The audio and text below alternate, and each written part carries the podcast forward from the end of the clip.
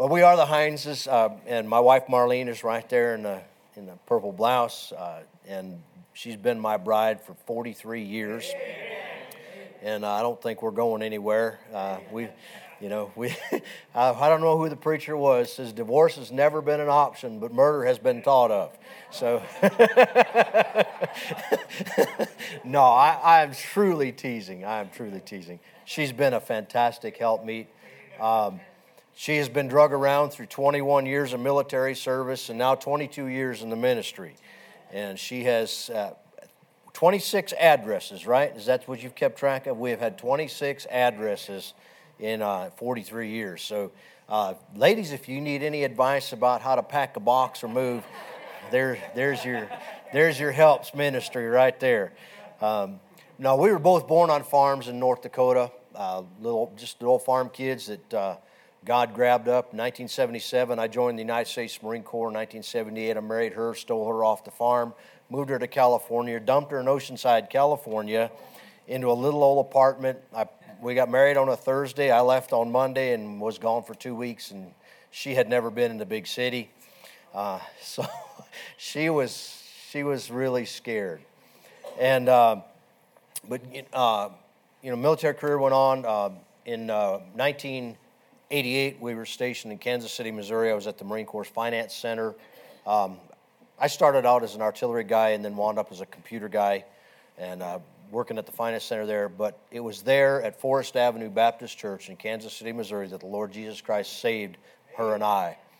And uh, I'm so grateful for uh, a preacher who moved in two blocks away and uh, put up with a wretched, reprobate individual like me and uh, the Lord God used him to say to say, lead us to Him.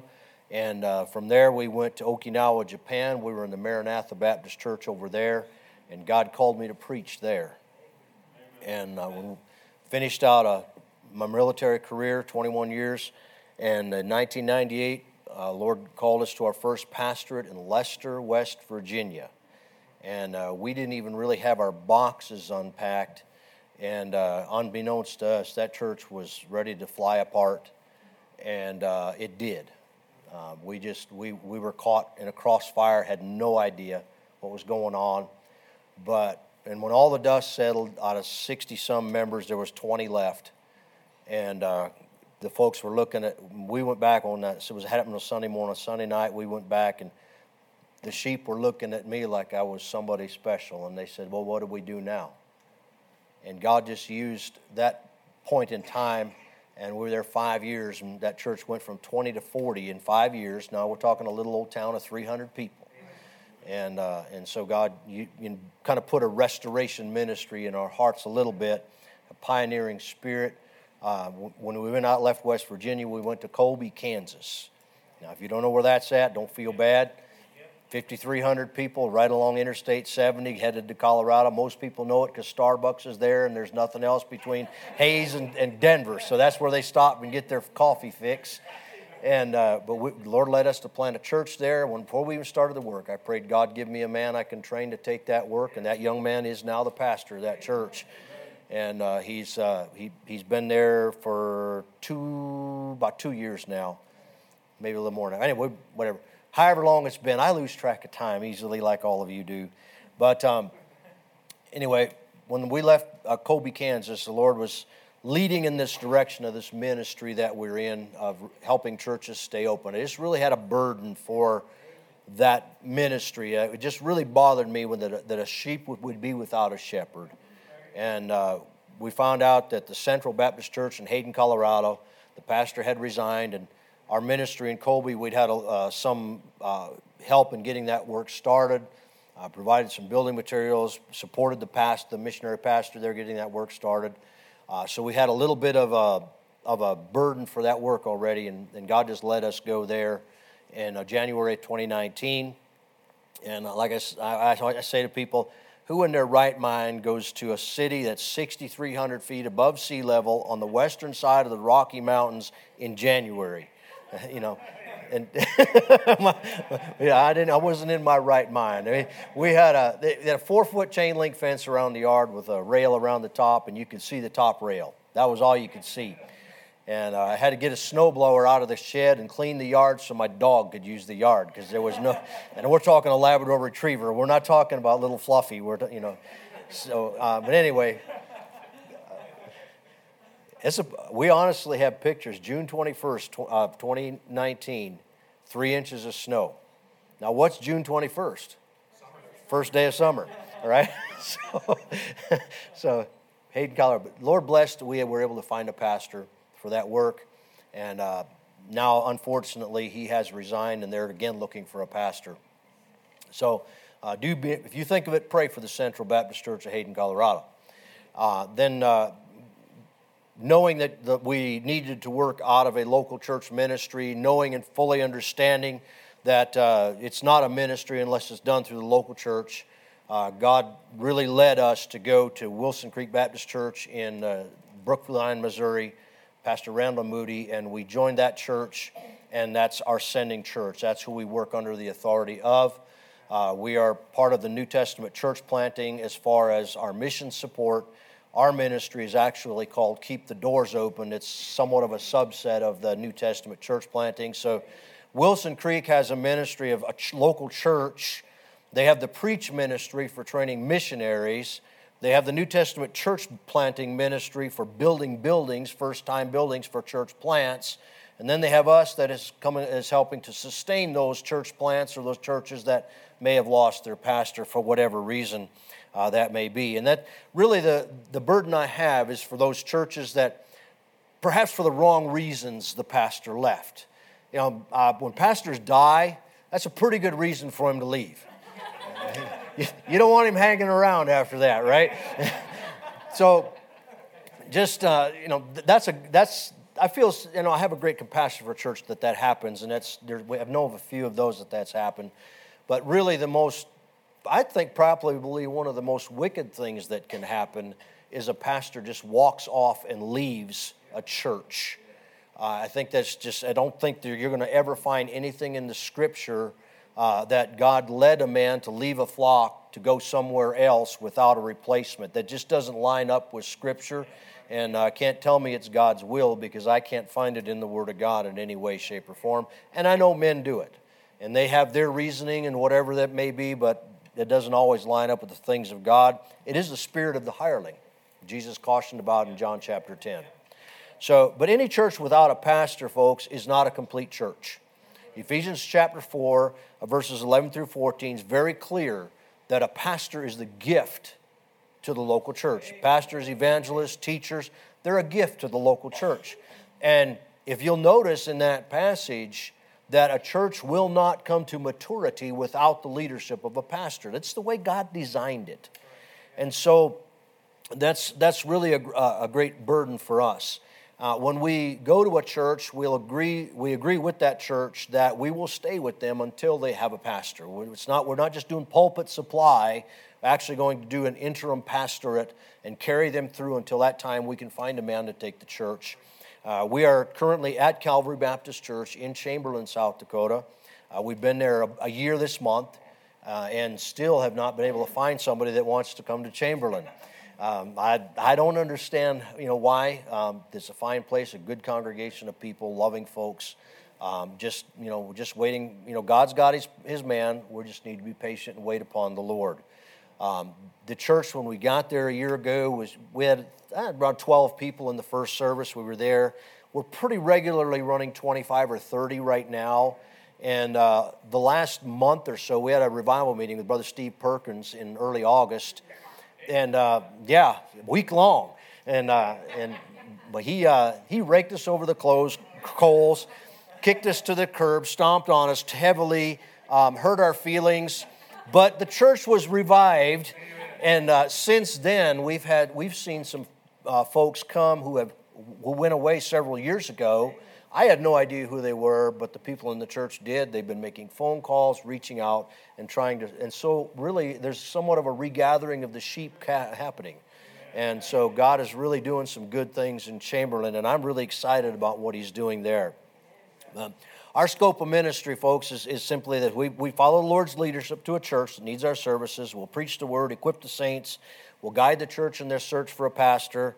Um, one of the things that I personally get involved with is vetting those pastors, those candidates. I get involved in that because, folks, truly, the spirit of the prophets is subject to the prophets, not to the sheep. You won't find that in the scripture. So I help the, will help the, the folks. And, and uh, finding a lot of men who are out there presenting themselves for ministry that are not qualified for a number of reasons. They don't meet the qualifications of 1 Timothy chapter 3. Um, ask, you know, I'll call their, their pastor that they say they're a member of that church, and I'll call that pastor and say, hey, preacher, you know, if you were going to leave that ministry, would you recommend this man as your replacement? And that, sometimes the phone gets real quiet for a moment. No. okay, then, uh, then that really kind of cuts that one off right there. I, I, I, couldn't tell you, I've had that happen several times. I even had one young man give me the name, a church that he was uh, supposed to be a member of, and I called the pastor, and he said, He hadn't been here for two years. And he was telling me he was a member there. So you, this, you know, that's why I'm helping, that's part of this process of helping these folks so that they don't get a wolf in to destroy the flock. So, um, you know, and I'm, I'm not the all answer all, but I do have the Bible that is.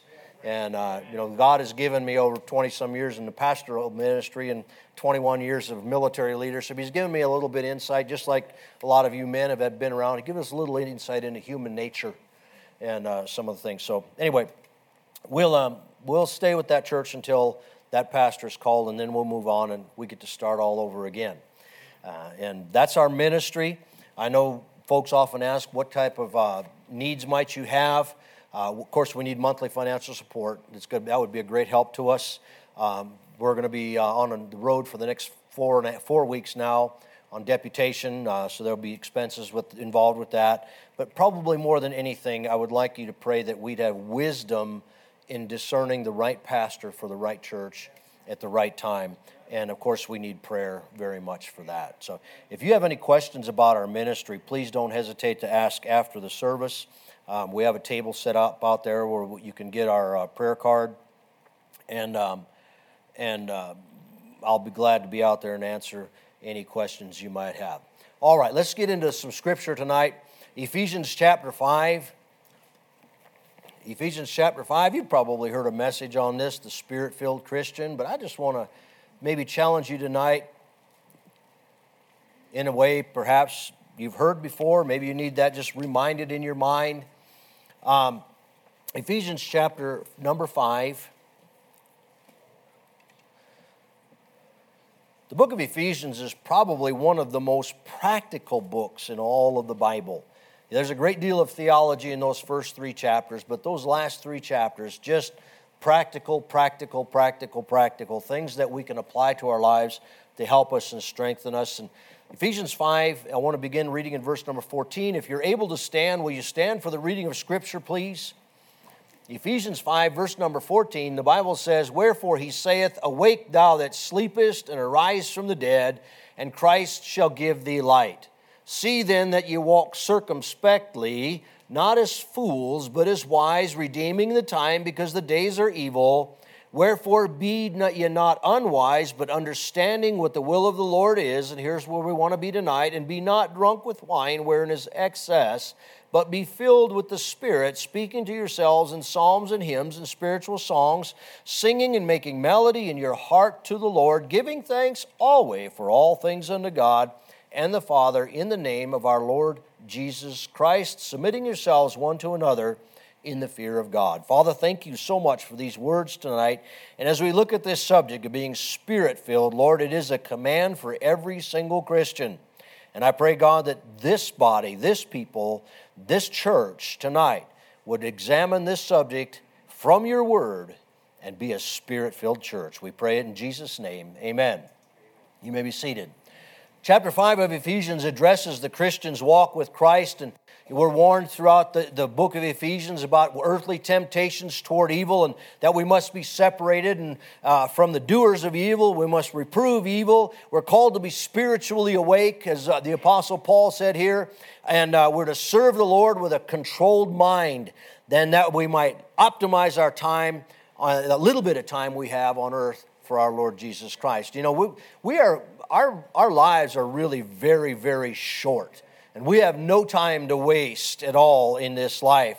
You know, I wonder can we be so spirit filled that people can't stand to be around us? Is anybody that way? I mean, when you walk into your workplace, people go, oh man, here comes Mr. Spirit, here comes Miss Spirit. I don't want that. I don't know anybody that's exactly that spirit filled. It'd be great to be so, I suppose. Uh, but you know, when the Spirit of God moves in and the Spirit of God's power is in a place, um, it may be or it will be very much recognized. And we could take a moment, we won't do that tonight, but I'll write it down if you want to. 1 Kings chapter 8, uh, verses uh, 1 through 11 there, where Solomon prayed uh, in, the, in the temple and the Spirit of God came in. Once, when they moved the Ark of the Covenant in the, into the temple, uh, the Spirit of God came in so strong that priests had to, had to leave. They couldn't even be in there because the power was so great with God. And in Acts chapter uh, 4 and verses uh, 7 through 14, when Peter and the other apostles were called before the Pharisees and uh, harassed and harangued because they were preaching in the name of the Lord Jesus Christ, Peter very boldly said, should we obey God or men? I mean, you know, he's standing in front of those that used to be his religious leaders.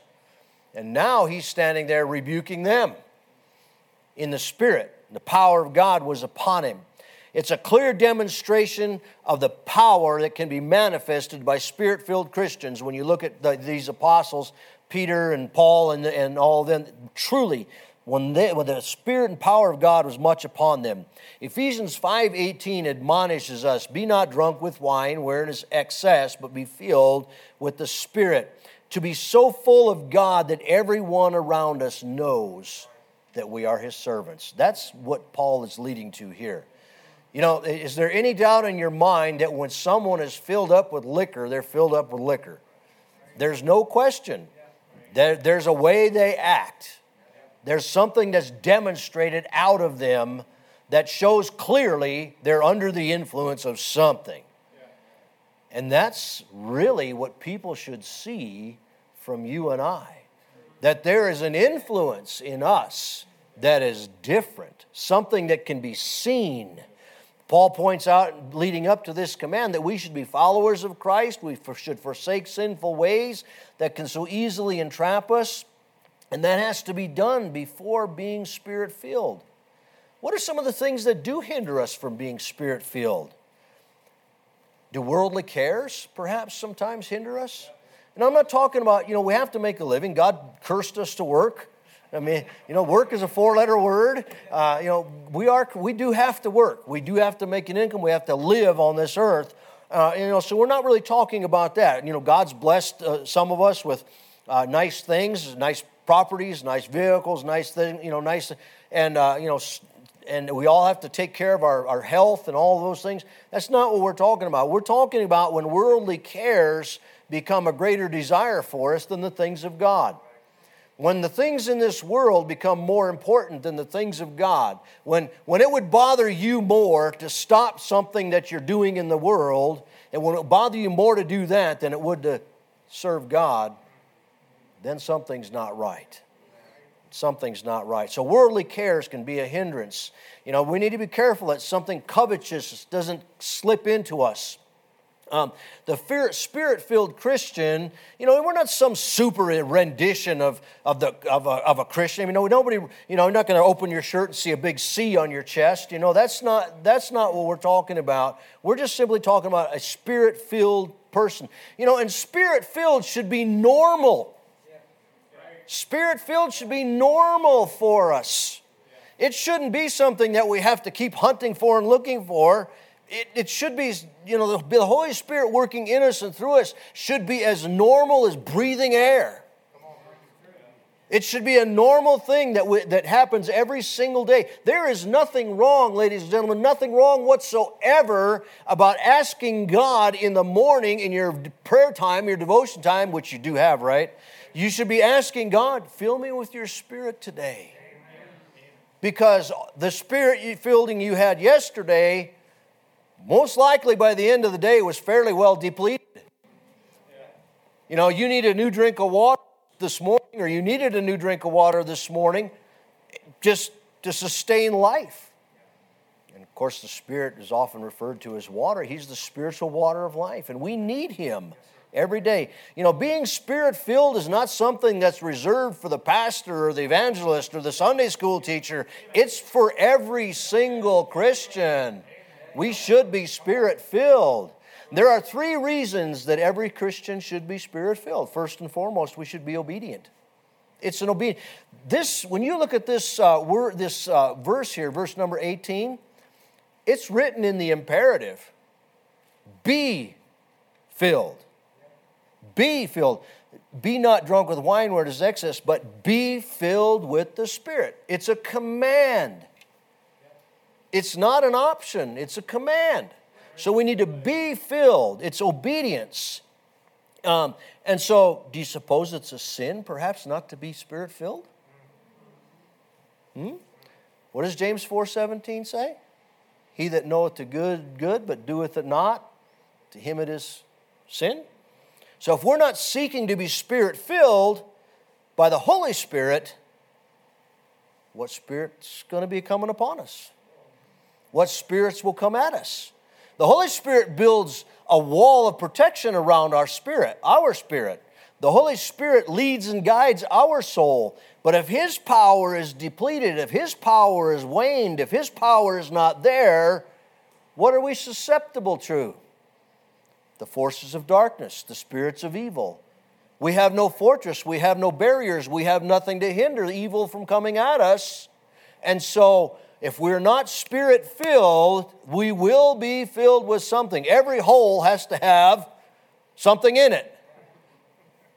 It really does. If you dig a hole, sooner or later the dirt's falling back in, right? Unless you put something else in there. So if you're, you know, if, you if you've worn out or waned out over the, the course of the day, ask God to fill you. If we are spirit filled, doing what we should do, we won't have to worry about doing those things we're not supposed to do. Amen? You know, been around ministry a little while, and some of you, my brother first, I know you've been around ministry for a while. You realize that trouble in a church is never going to be started by a, a drunkard. It's never going to happen. I mean, they may raise a ruckus stumbling in on the back, you know, in one service, but real, genuine spiritual trouble in a church is going to be started by some Christian who is not spirit filled and has gone carnal. That's where, you, that's where people begin to fail away. The, the, the devil prefers to manipulate an out of Christian, out of fellowship Christian much more than he would, would uh, just sit, enjoy sitting around a beer joint and playing with the drunks. He would much rather destroy you. He already has the drunkard, he already owns him. He already has the person who's living in blatant immoral sin. He already has that one. What he wants is you. Why? Because you're a threat to his kingdom. You are a threat to him. You are a threat to him because you have the potential, you have the power within you, you have the message of the gospel to take another person from that sin trap, from that demonic thing, that whatever they're doing, and bring them to the Lord Jesus Christ. And so, if he can keep you from being effective, if he can keep you hindered, then he can keep two or more. So, it's important that we are filled with the Spirit that we can resist the powers of the devil. Get a hold of Ephesians chapter 6 and put that in your life every single day. That armor of God. Have that armor of God in you. It's important for us to understand that the spirit filled life is not an option. It's not merely a blessing to enjoy, it is a command to obey. So it is an act of obedience. The spirit filled life is also an obligation it's also an obligation. We have a lot of responsibilities to fulfill. Really, we do. Um, we have a worship life. Paul points that out here, speaking to yourselves in psalms and hymns and spiritual songs. You can't worship without the Spirit. It doesn't work. It can't happen. Um, we have a, a wedded life. If, when you read on the rest of the chapter, you find the comparison of Christ and his church to a marriage. My marriage without the Spirit is an abject failure. It, it, we, believe it or not, after 43 years, we can kind of figure out when one or the other of us isn't where we ought to be. You know, that if I don't know if you've been married that long, there's sometimes you can just look at each other and you're having a conversation and there's no words being spoken. and sometimes those conversations kind of look like this. Sometimes they look like this. Just depends on where you're at spiritually, really, truly. Um, you know, Paul says, Paul says here, with the spirit filled life, submitting yourselves one to another in the fear of God. And I understand that's in the context of the church. But you know, we cannot submit ourselves one to the other if we're not in fellowship with the Lord. And, you know, I know this old, this uh, thing of, of a male dominated society, that's an old archaic thing. You know, I really don't understand that. And we all know that men are superior to women, but they're only superior at being a man. And, and women are superior to men, but they're only superior at being a woman. Amen? And uh, yeah, I'm going to say this there's only two genders. Say, we'll, just, we'll just stop there and leave that alone, all right? You know, uh, the Garden of Eden was a three act tragedy. You realize that? Adam's rib, Satan's fib, and women's lib.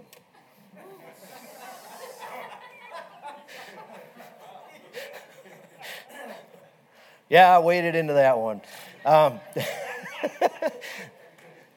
there, there, there is, but there truly, truly though, there is absolute equality in the eyes of God for men and women.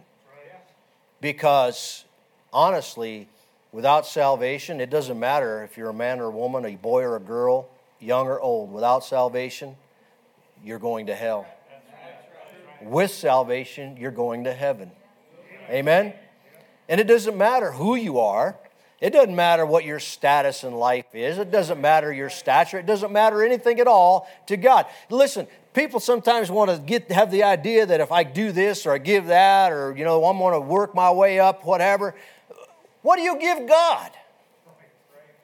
Who has everything and made everything? I believe it's Psalm number 50 said, I own the cattle of a thousand hills. If I was hungry, I'd tell you. What do you give God? He doesn't need anything from us, but He does desire to have fellowship with us. He does desire to see us saved. He does desire us that we would submit ourselves to the cross of the Lord Jesus Christ and believe upon His sacrifice on that cross for, the sal- for our salvation. He does desire that.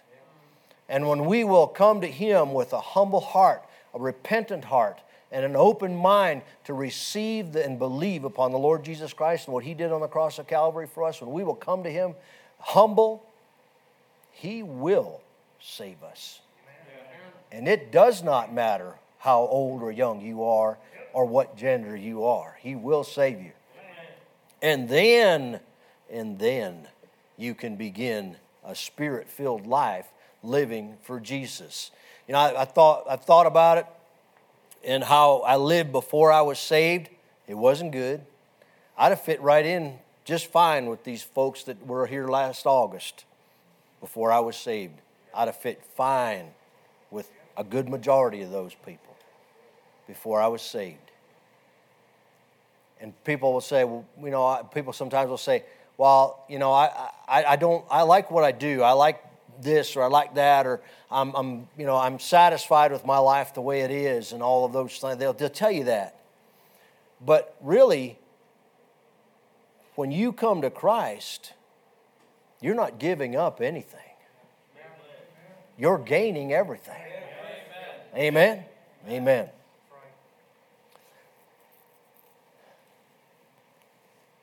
Another thing we have an obligation for is a work life. If every Christian worker held himself to the standards set in Ephesians chapter 6, verses 5 through 7, servants be obedient to them that are your masters, and so on. Um, employers would seek Christians on purpose to work for them. We need to be, uh, we need to be filled with the Spirit because in our workplaces, people need to see spirit filled people. They need to see that you're real, that you're genuine. It seems to me if more Christians lived on Monday what was preached on Sunday, the next Sunday they might find employers and coworkers sitting in church with them. Now you can say amen, oh me, or ouch, but you're going to have a reaction to that. We need to be spirit filled because there is a spiritual war to fight. There's a constant battle going on. You know, how, how do we fight spiritual battles if we're not spiritual filled?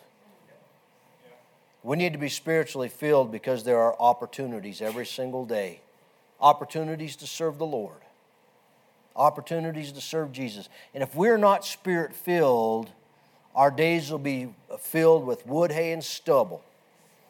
Remember the Apostle Paul talking about the judgment seat of Christ? Amen. So, there we have an obligation to be spirit filled.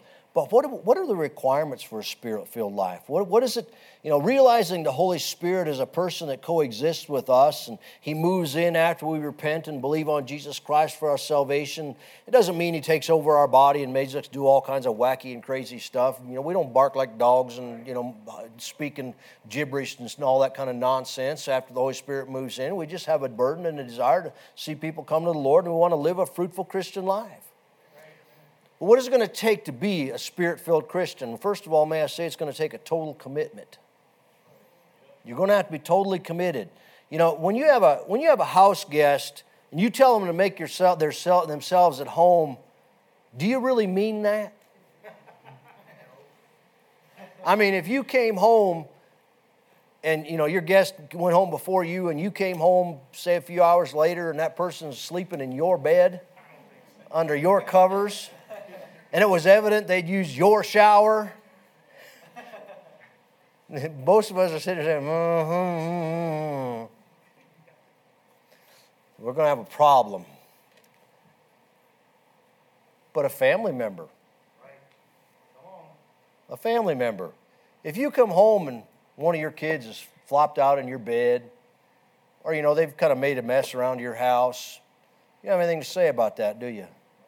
Wonder how many of us treat the Holy Ghost like he's a guest. How many of us treat the Holy Ghost like he's a guest instead of a family member? How many rooms does he not have access to? How many places can he not get into because he's a guest and not a family member? How many, how many, how, how often does he have to remind you you should have a surrendered spirit, a surrendered heart, and a surrendered life. He wants absolute and total control of you. He wants to control us. Be not drunk with wine wherein is excess, but be filled with the Spirit. He wants to control you and I. A man that is spirit filled will be in control because the Spirit is in control of him. Um, you know, how, a man gets drunk by drinking. And he stays drunk because he keeps drinking. And he keeps on drinking and drinking and drinking. And over time, he's completely given over and controlled by liquor. And everything in his life was central until it consumes and kills him. And taking that principle and applying it to the Holy Ghost, if He's absolutely in control, we'll work ourselves to death for Jesus. We'll, we'll work for the Lord till we can't work no more. It's, it's, it's a, a phenomena, it's just an incredible phenomena. The Holy Spirit, well, He needs to be totally in control, He needs to have total acceptance. He's kind of like a big old lake of water, and you and I are a little small pond. He just keeps pouring in and pouring in and pouring in, filling us and filling us, filling us and filling us. What does a spirit filled life look like? Paul, uh, Paul tells us here you're going to be singing psalms and hymns and spiritual songs, making melody in your heart, be having a thankful spirit, thank, a thankful heart for all that God has done, submitting yourselves one another, you're going to have a fear of God. When we are spirit filled, we will be extremely conscious of the presence of God. It will compel us to worship. and uh, it'll compel us to sing. It'll compel us to do many things. You know, I'm, I like to sing. I enjoy it. I wouldn't say that I'm really good at it, but I enjoy it. You know, I, I like making a happy, merry melody in my heart and occasionally one out of my mouth. Um, you know, give me a, you know, I, I really, but it really does um, disturb me sometimes. And I've said in some services where people have these just marvelous voices, but you can tell that there's a production and a desire to be noticed. There's no humility in that. You know, um, you know, give me a give me a prison singer any day. You know what a prison singer is? It's a fellow person who's behind a few bars and can't find the right key. You know, get, give me give, give me a prison singer any day. All right, over over a professional performer. All right, so just just make melody in your heart. Make melody in your heart. Have it's a, it's real worship. You know, real. I don't know if you've ever studied worship. You ought to study worship in the scripture sometime. Worship is not this flopping your arms and all this kind of. Real worship may have been preceded by singing. Real worship will often be preceded by the reading of the Word of God. But real worship occurs when God's people fall prostrate on their faces at the feet of a holy God. That's real worship. And uh, uh, real worship leads to a life of thanksgiving, a spirit filled, thankful life. 1 Thessalonians 5 says, 18 says, In everything give thanks, for this is the will of God in Christ Jesus concerning you. You know, we thank God for the sun, but do we thank Him for the rain? We thank Him for joy, do we thank Him for pain? We thank Him for blessings, do we thank Him for crosses? We should thank Him for everything, gains or losses. That's the attitude of a spirit filled Christian. We should not be satisfied with anything less than a spirit filled life. Open your house to the Holy Spirit. Give Him access to every room, every closet, every secret chamber. Submit yourself unto Him, and you cannot and will not go wrong. Be filled with the Spirit. It is a command of God. Let's bow our heads. Father, thank you so much for the great privilege we've had to study in your word tonight. And Father, I would uh, desire that you might just speak to my heart and help me, Lord, to be a spirit filled Christian. And Lord, as these folks uh, have heard tonight, it is a command of yours, and I pray, God, they'd be obedient. In Jesus' name, amen.